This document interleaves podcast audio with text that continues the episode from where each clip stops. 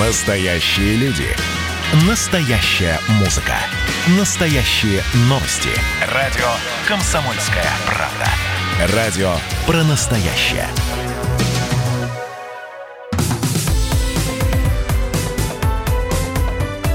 Как дела, Россия? Ватсап-страна! Это радио «Комсомольская правда». Меня зовут Михаил Антонов. Здравствуйте. Горячая линия в издательском доме «Комсомольская правда», посвященная поправкам в Конституцию. Она открыта, она работает. Многие люди приходят для того, чтобы ответить на вопросы, которые задают читатели и слушатели. И вот у нас прямо вот прямиком с горячей линии сейчас в эфире Андрей Клишес, глава комитета Совета Федерации по конституционному законодательству и государственному строительству. Здравствуйте, Андрей Александрович. Здравствуйте. Вы пообщались сегодня на горячей линии. Да. Как все получилось, как все прошло? Людей нужно спросить, но мне показалось, что прошло хорошо в том плане, что, знаете, меня очень порадовала одна вещь. А, людей очень интересует, как эти поправки заработают. То есть люди их поддерживают, люди их знают, эти поправки, понимают их содержание, да, их интересует, как это все заработает. То есть не было вопросов такое, что это за поправка? Нет, не было, что это за поправка. Говорили, вот скажите, написано вот это, а как это будет в реальной жизни? Как это, какой закон нужно будет принять и так далее? Вопросы были хорошие, содержательные. Конечно, люди, многие хотели просто высказать и свою точку зрения по каким-то актуальным темам, которые в Конституции содержатся, в поправках, мы выслушали э, эту позицию. Сдержанно, э, да? Ну, люди говорили иногда интересные, очень дельные вещи, вот, поэтому я думаю, что вот тот формат горячей линии, который предлагает «Комсомольская правда», это очень полезно, очень правильно. Вы в рабочей группе находились, э, которые, собственно говоря, э, вносили поправки, разрабатывали поправки. Что самым сложным было? Самым сложным было, вы знаете, поправки люди действительно, вот, ну, что называется, от сердца э, говорили. Люди говорили о том, что у них наболело, о том, что их действительно беспокоит. Они хотели понять, как это можно изменить. Потому что все-таки основная задача этих поправок ведь перестроить работу органов государственной таким, власти таким образом, чтобы это действительно сказалось на качестве жизни людей. Вот какую задачу ставил президент. Да? Повышение качества жизни через принятие определенных изменений. И э, вот людей это беспокоит. Люди хотят понять, как эти поправки действительно сделают их жизнь лучше. Наша задача в рабочей группе во многом было перевести вот это на юридический язык. Непростая работа. Непростая, потому что язык Конституции – это все-таки язык э, специальный. Который а, способен запутать простого ну, человека. Наверное, отчасти где-то это так, да, но мы все-таки пытались вот многие поправки сформулировать именно так, как это предлагали люди. Мы, конечно, а, переводили это на язык Конституции, конституционного текста, и вот сейчас на горячей линии мы, в общем, занимаемся тем, что все-таки люди должны убедиться, что то, что написано сегодня в законе о поправках, это именно то, что люди хотели сказать. А внутри рабочей группы сами споры были? И насколько, были, насколько жаркими? жаркими они были? Были, конечно, ну и жаркими достаточно. Ведь рабочая группа в этом смысле, она представляла из себя очень хороший срез общества да, там не только юристы, там действительно лидеры общественного мнения, представители профессиональных союзов, известные очень и депутаты, и сенаторы, и представители профессий творческих, врачи, кстати, очень, очень кстати, да, оказались врачи, да, которые да. тот же профессор Рошаль настаивал на доступности здравоохранения. Я вот лично с ним несколько раз беседовал, думаю, господи, ну доступность здравоохранения. Вроде бы не так уж все плохо у нас в стране с этим. Оказалось, Рошаль был прав, а я нет. Эта пандемия нам показала. Ценность рабочей группы была в том, что мы действительно очень качественно представляли себе срез э, представлений, ожиданий людей по поводу того, что должно быть в этих конституционных поправках. И вот каждая наша встреча уже с большой аудиторией, там в онлайн-режиме, в очной форме, пока мы как бы э, могли проводить такие встречи, э, разного рода э, общение в интернете, комментарии, которые мы получали, письма, которые получала рабочая группа, они подтверждали, что наши коллеги в рабочей группе, они очень адекватно передают как предложения, так и ожидания людей, да и формулировки очень хорошие предлагают. Вот так вот, если посмотреть исторические реалии, то Конституцию, ну, сталинскую можно вспомнить, она же бухаринская, да, потом проходит, ну, почти 50 лет брежневские поправки в Конституцию, даже стишок был такой. Сталин выиграл войну, Ленин революцию, Хрущев деньги поменял, Брежнев конституцию. И вот проходит еще 50 лет, почти 50 лет с э, середины 70-х, и вот, пожалуйста, снова изменение Конституции. Такое ну, ощущение, ну, вы что... пропустили 93-й год. 93-й принятие, ну, конечно, конечно, российское принятие Конституции, и все-таки вот э, главный документ страны, главные законы страны должны ли обновляться, ну, вот в историческом плане 50, 20, 30 лет, это небольшой срок. Вы знаете, нет конституций, которые бы жили в течение многих десятилетий. Таких конституций просто нет. Конституция – это политико-правовой документ. Это не просто закон, да, и это не декларация. Да? Сейчас с намеком, Андрей Александрович, на это, Декларацию независимости да, знаменитую это американскую. Не, это не просто закон, и это не декларация. И что еще очень важно, да, когда мы говорим о том, что Конституция – это закон прямого действия, что граждане непосредственно к Конституции могут обращаться за защитой, например, своих конституционных прав и свобод, а, это значит, что Конституция должна обязательно обеспечивать вот ту самую обратную связь между обществом и государством. Потому что если это договор между людьми и государством, между людьми и властью, то этот договор должен работать. У нас эта Конституция работает – вот я вам хочу сказать, что Конституционный суд в большинстве случаев, когда возникает спор между государством и человеком, становится на сторону человека. И это очень хороший критерий. Это одна из причин, почему мы действительно не пошли по пути принятия новой Конституции, а сохранили первую, вторую главу о правах и свободах неизменными. Потому что эта глава действительно работает. Что нам необходимо было сделать?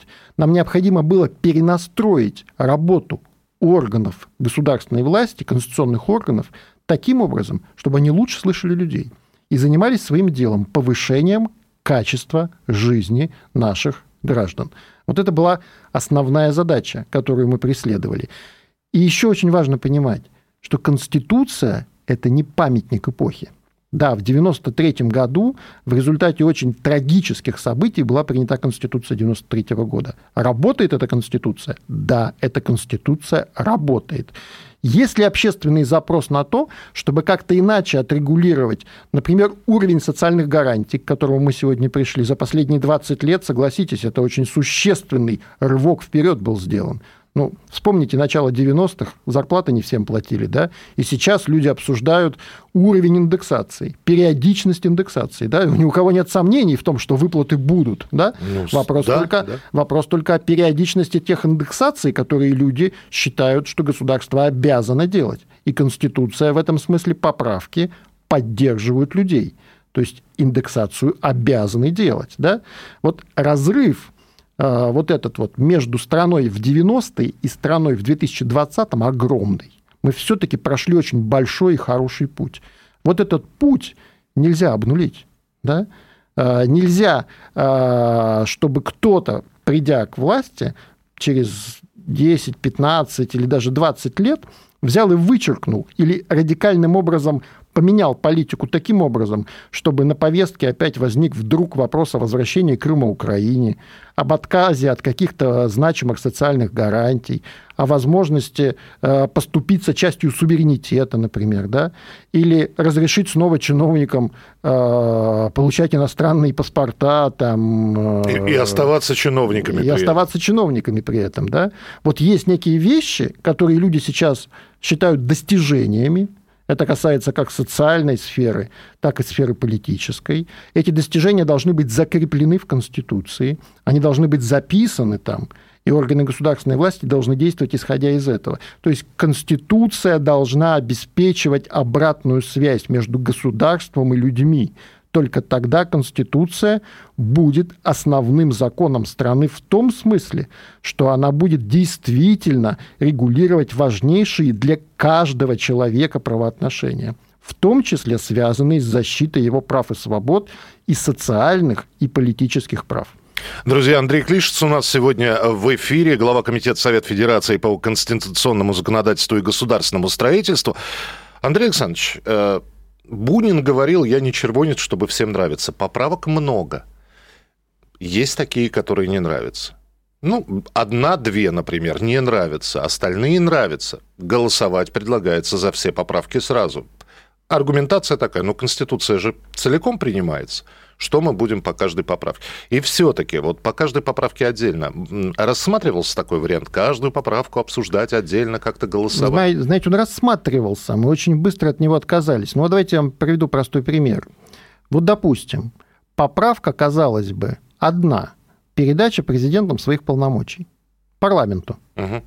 Ну, это поправки и в главу о президенте в несколько статей, и в несколько статей, которые регулируют полномочия Государственной Думы, Совета Федерации. То есть это по тексту множество поправок. Давайте себе представим, что люди поддержали передачу полномочий, например, Совфеду, но не захотели, чтобы Путин делился своими полномочиями. Что мы делаем дальше? Ну, да? Непонятно. Понимаете, да. это взаимосвязанный текст. Эти поправки, многие из этих поправок носят действительно сквозной характер одна поправка, она отражена, может быть, э, в нескольких, иногда в нескольких десятках статей.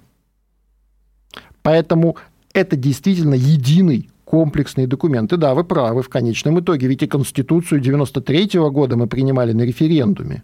Да? Мы не голосовали каждую статью в отдельности. Да, это был референдум. А, вот. Поэтому я считаю, что это абсолютно правильное предложение. Разговор с Андреем Клишесом продолжим буквально через несколько минут. Андрей Клишес, глава Комитета Совета Федерации по конституционному законодательству и государственному строительству, у нас в эфире обязательно продолжит разговор.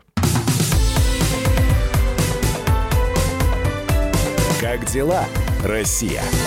Ватсап-страна! Георгий Бофт. Политолог, журналист – магистр Колумбийского университета, обладатель премии «Золотое перо России» и ведущий радио «Комсомольская правда». Авторскую программу Георгия Георгиевича «Бофт знает». Слушайте каждый четверг в 17.00 по московскому времени. А что такое деньги по сравнению с большой геополитикой? Мы денег тут не считаем.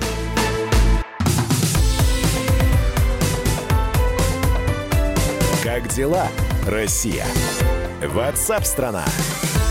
Это радио «Комсомольская правда», и у нас в эфире глава комитета Совета Федерации по конституционному законодательству и государственному строительству Андрей Клишес. Что посоветуете людям? Вот человек, он в 90% он за поправку, но есть там две или три, которые он категорически не Каждый принимает. человек должен найти в себе вот тот самый баланс, а, исходя из которого он будет принимать решения. Ведь когда мы выбираем того или иного политика – нам тоже не всегда он нравится. Он не бывает идеален. Людей не бывает идеально. Хороший да? человек – это не да? профессия. Да. да, ну вот э, вы говорите, я не червонец, чтобы всем нравится. Конечно, вы выбираете депутатов, э, губернаторов, э, голосуете за органы местного самоуправления. Наверное, вам не все нравится да, и даже в программе политической партии зачастую вы читаете и из там 8-10 принципиальных положений, может быть, найдете одно или два, но с чем бы вы не согласились или поспорили как минимум. Но вы принимаете решение. Знаете, вот способность находить этот баланс, ну, это очень важный элемент в принятии решения для любого человека. Мне кажется, что люди должны обязательно чувствовать свою вовлеченность в управление делами страны. Это очень важно, и тогда власть по-настоящему будет вести себя ответственно перед людьми. Еще один вопрос, который касается этого преснопамятного коронавируса. 22 с начала апреля, теперь вот 1 июля, и все равно находятся люди, которые говорят, а не рановато ли, э, может быть, стоило бы подождать, может быть, надо было бы отложить, вот пандемия коронавируса и так далее. Знаете, очень э, многие страны в этот период, а в этих странах ситуация была намного хуже, чем у нас, в той же самой Франции, например, да, в Израиле была очень непростая ситуация. Провели парламентские выборы, муниципальные выборы провели. Э, в Соединенных Штатах проходят праймерис во многих штатах. Да? Вот опять же, вы знаете, есть такая очень опасная вещь. В мире всегда что-то происходит.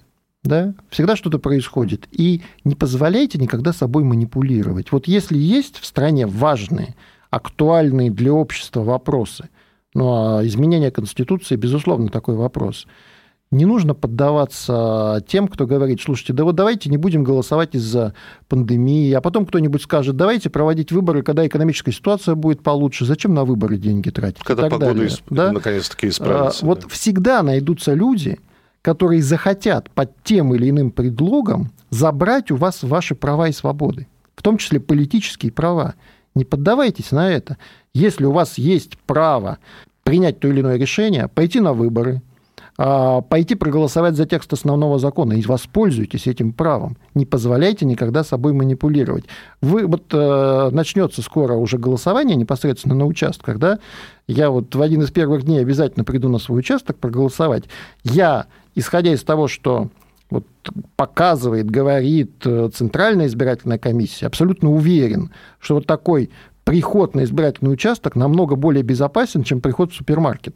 Там уже да? отдельные регионы голосуют онлайн. Отдельные. И голосование онлайн предложили, да? Почему не во всех регионах, Андрей Александрович? Вот можно же было нет сделать. готовности. Нет готовности технически для этого.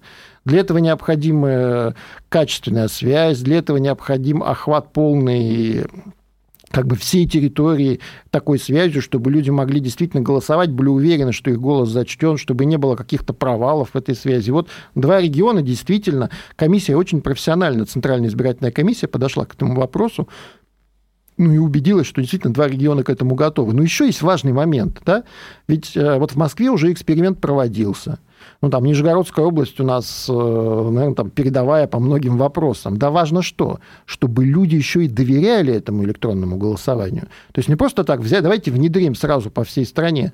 Люди должны доверять, это новая форма участия э, в выборах, возможно, в будущем. В Москве вот уже избирали Мосгордуму, да, э, было электронное голосование. Было, да. Люди еще не только технически должны быть регионы готовы, но люди должны быть готовы психологически, люди должны доверять этому голосованию. Да? Это тоже важный момент.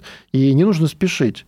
А, нужно обязательно, чтобы люди а, поверили в эту процедуру, поняли эту процедуру, чтобы она была им а, для них предельно прозрачно. Мне кажется, что Москва – это оптимально, да, потому что в Москве это уже было. Люди уже тестировали эту систему, да, то есть э, уже были дискуссии по поводу ее безопасности и так далее. Но в Нижнем, я так понимаю, тоже готовы э, все это предложить людям, э, показать, какая система контроля и так далее. Да, я уверен, что можно было бы, наверное, еще многие регионы подготовить. Но такому вопросу существенному, как голосование по Конституции, нужно вот э, четко смотреть, каково настроение граждан. И идти на новые формы там, где люди к этому действительно готовы. Одна из поправок э, в Конституции есть такой текст. Российская Федерация, объединенная тысячелетней историей, сохраняя память предков, передавших нам идеалу и веру в Бога. Многие тут же, мы же светское государство, о каком боге идет ну, речь? Задавали Мы... об этом вопросы, да. да, задавали. Я вам хочу сказать, что э, о любом боге идет речь. Тут не говорится ни об Иисусе Христе, ни о Будде и так далее. Велес, вот все что угодно. Вот, понимаете, это вера э, в то, что народ в этом смысле благословляется сверху во всех своих начинаниях, да, потому что мы не указывали специально не на какую-то конфессиональную принадлежность, э, не пытались как-то привязать к какому-то историческому событию это. Мы говорили, что, слушайте, люди всегда верили в какие-то идеалы, высшие идеалы. Зачастую таким идеалом, который определял их э, поведение, решение, служил неким моральным и нравственным ориентиром. Был Бог, да, который направлял народы, э, как они полагали, во всяком случае. И люди действовали, исходя из тех э, неких предписаний, установлений, которые они считали, что получили сверху. Да? За Бога, и нужно царя просто уважать, нужно уважать память этих людей, потому что все мы продукт вот этого исторического периода, вот тех эпох исторических. Да? Нет, наверное, ни одной культуры, где бы мы сказали, что был период, когда люди бы вообще не верили э, в божество. Даже если запрещали даже если запрещали, кстати. И вот э, светское государство – это совершенно другое. Вот да, мы чтим память предков, которые передали нам веру в Бога. А мы с этой, кстати, верой можем сделать, что хотим, что считаем нужным. Да, можем отказаться от нее, это тоже Конституция не запрещает. Но все-таки светское государство – это другое. Светское государство – это когда мы в парламенте будем принимать законы о браке и семье, об образовании, без учета разного рода канонических церковных правил, которые есть и в исламском праве, и в православии, и каноническое право католической церкви. То есть мы не отдаем на откуп церкви, религии, каким-то конфессиям определять, как будут учиться наши дети, как мы будем регулировать отношения в семье и так далее. Так далее. Мы по этим вопросам принимаем светские законы. Вот это понятие светского государства, а не наличие или отсутствие Бога в Конституции. Про Госсовет наверняка ведь тоже спрашивали. Спрашивали. Функционал э, чем будет заниматься? Мы всегда говорим, что это арбитр между правительством и регионами. А, очень часто у нас регионы отвечают за те вопросы, рычаги при этом э, решение этих вопросов находится в руках федерального правительства. Нам нужен такой объективный некий арбитр, достаточно влиятельный арбитр в отношениях между региональными правительствами и правительством федеральным. Если поправка будет принята, вот в комплексе этих поправок, то появится специальный закон. И там все остальные вопросы будут урегулированы, но можно быть уверенным в одном – что Государственный Совет ни у кого не сможет отобрать полномочия, ни у президента, ни у парламента. Э, это будет орган, именно выполняющий вот эту функцию арбитра. Наблюдатель, Вы много деталей, много деталей увидите в специальном законе. Угу. Давайте-то я тогда, я даже не знаю, как это спросить. Вот огром 50, сколько поправок? Вот 50... Ну, их по-разному можно считать. Я да. считал, что там очень, очень много сквозных, да, да, да. честно говоря. У меня да. никогда не было идей там просчитать вот их сколько реально. Ну, вот так вот, если смотреть изменения статей, я насчитал больше 50. Да, Сп- по... Спрошу у вас сейчас, Андрей Александрович, по-вашему, Самая важная поправка. Я понимаю, что выделить из множества что-то одно, но вот для вас вот, э, лично. Понимаете, нет одной поправки, но я вам хочу сказать, что я считаю самым важным да. в, в тексте Конституции. Мы должны при осуществлении государственной власти в России опираться на конституционные органы власти, в первую очередь, конечно же. Потому что, да, сегодня президент и личность президента Путина, э, президент выступает важнейшим гарантом, нравится это кому-то или нет, президент лично – выступает гарантом для многих людей, что все вот те достижения, которые у нас есть за последние 20 лет, что мы их не потеряем, что мы от них не откажемся. Да? И это очень важно. И президент тоже, мне кажется, это очень хорошо понимает, что он лично выступает вот таким гарантом для людей. И в правовом плане, как гарант Конституции, но и в психологическом плане. Люди именно с Путиным связывают эти достижения. Вот очень важно, чтобы по прошествии какого-то количества времени таким гарантом для людей выступали конституционные органы власти, не только президент, но и парламент, и Государственная Дума, и Совет Федерации, и правительство, чтобы опора действительно у людей была на конституционные органы власти, и на президента, и на выборный парламент, и на правительство, и на региональные власти. Потому что только совместные усилия всех этих публичных институтов, властных, они могут обеспечить повышение качества жизни людей. Брежневская конституция, устоявшееся выражение, тем более сталинская. Как вы думаете, конституция 2020? обновленная. Это народная конституция, действительно. Вот, вы, вот такое Это народная конституция, потому что вот те поправки, которые мы, предла мы э, предлагаем сейчас людям, предлагаем на общероссийском голосовании, это поправки, которые сформулированы людьми. Поэтому это действительно народная конституция. Спасибо, что были у нас в эфире. Андрей Клишес, глава Комитета Совет Федерации по конституционному законодательству и государственному строительству. Горячая линия на «Комсомольской правде» по поправкам в Конституцию продолжается. Заходите на наш сайт, посмотрите, кто будет принимать участие в горячей линии, кто будет отвечать на ваши вопросы. Андрей Александрович, спасибо, спасибо большое, спасибо. что были у нас в эфире. Как дела, Россия? Ватсап-страна! Когда армия. Состояние души. Военное ревю. На радио «Комсомольская правда». По вторникам и четвергам полковник Виктор Баранец метко стреляет словом. Победа и победитель – это для нас свято. Если вам поплевать на это хочется, то это на соседнюю радиостанцию.